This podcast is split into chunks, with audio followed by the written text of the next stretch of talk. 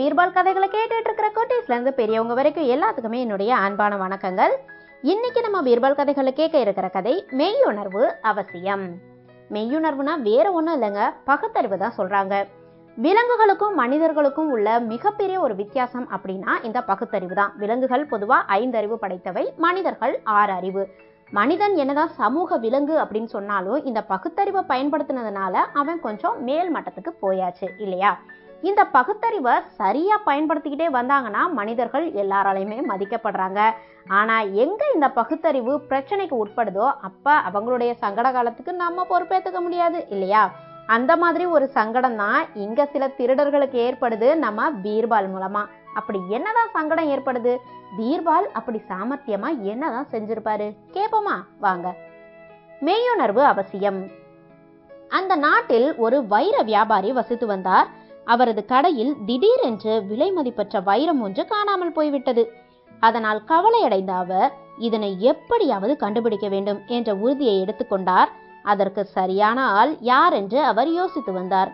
பீர்பால் தான் சரியான ஆளாக தோன்றியது. உடனே அவரிடம் சென்று இந்த திருட்டை பற்றி கூறினார். அதனை பொறுமையாக கேட்ட பீர்பால் யார் மீதாவது தங்களுக்கு சந்தேகம் உள்ளதா? என்று கேட்டார். வைர வியாபாரியோ எனது கடையில் நான்கு பணியாளர்கள் உள்ளனர். அவர்களில்தான் யாரோ ஒருவர் இந்த வைரத்தை திருடியிருக்க வேண்டும் என்று உறுதியாக கூறினார். உடனே அந்த நான்கு பேரையும் தன்னிடம் அழைத்து வருமாறு பணித்தார் பீர்பால். அப்படியே அந்த நான்கு பேரும் அழைத்து வரப்பட்டனர். அவர்களிடம் அந்த திருட்டை பற்றி தெரிவித்த பீர்பால் பன்னிரண்டு அங்குல நீளமுள்ள குச்சி நான்கை அவர்கள் நால்வரிடமும் ஒவ்வொன்றாக கொடுத்தார். இந்த குச்சிகளை நீங்கள் நான்கு பேரும் உங்கள் வீட்டிற்கு எடுத்துச் செல்லுங்கள்.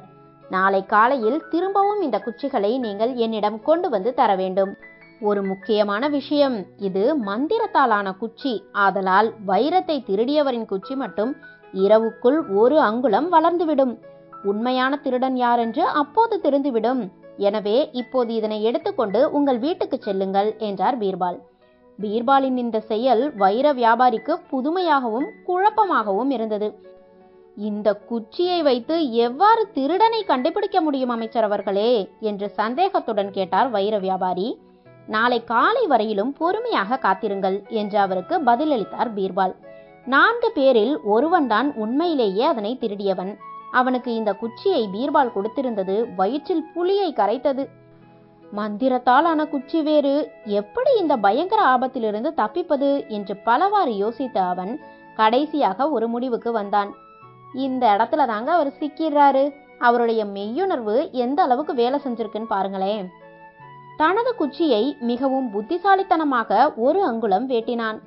மாட்டினார்ல இனிமேல் எப்படி கண்டுபிடிக்க முடியும் என்று கருதி நிம்மதியாக அவன் உறங்கினான். மறுநாள் கடை பணியாளர்கள் நால்வரும் பீர்பாலின் இல்லத்தில் அணிவகுத்தனர். வைர வியாபாரியும் பதைபதைப்புடன் அங்கு வந்தார். உண்மையிலேயே அது மந்திர குச்சிதானா?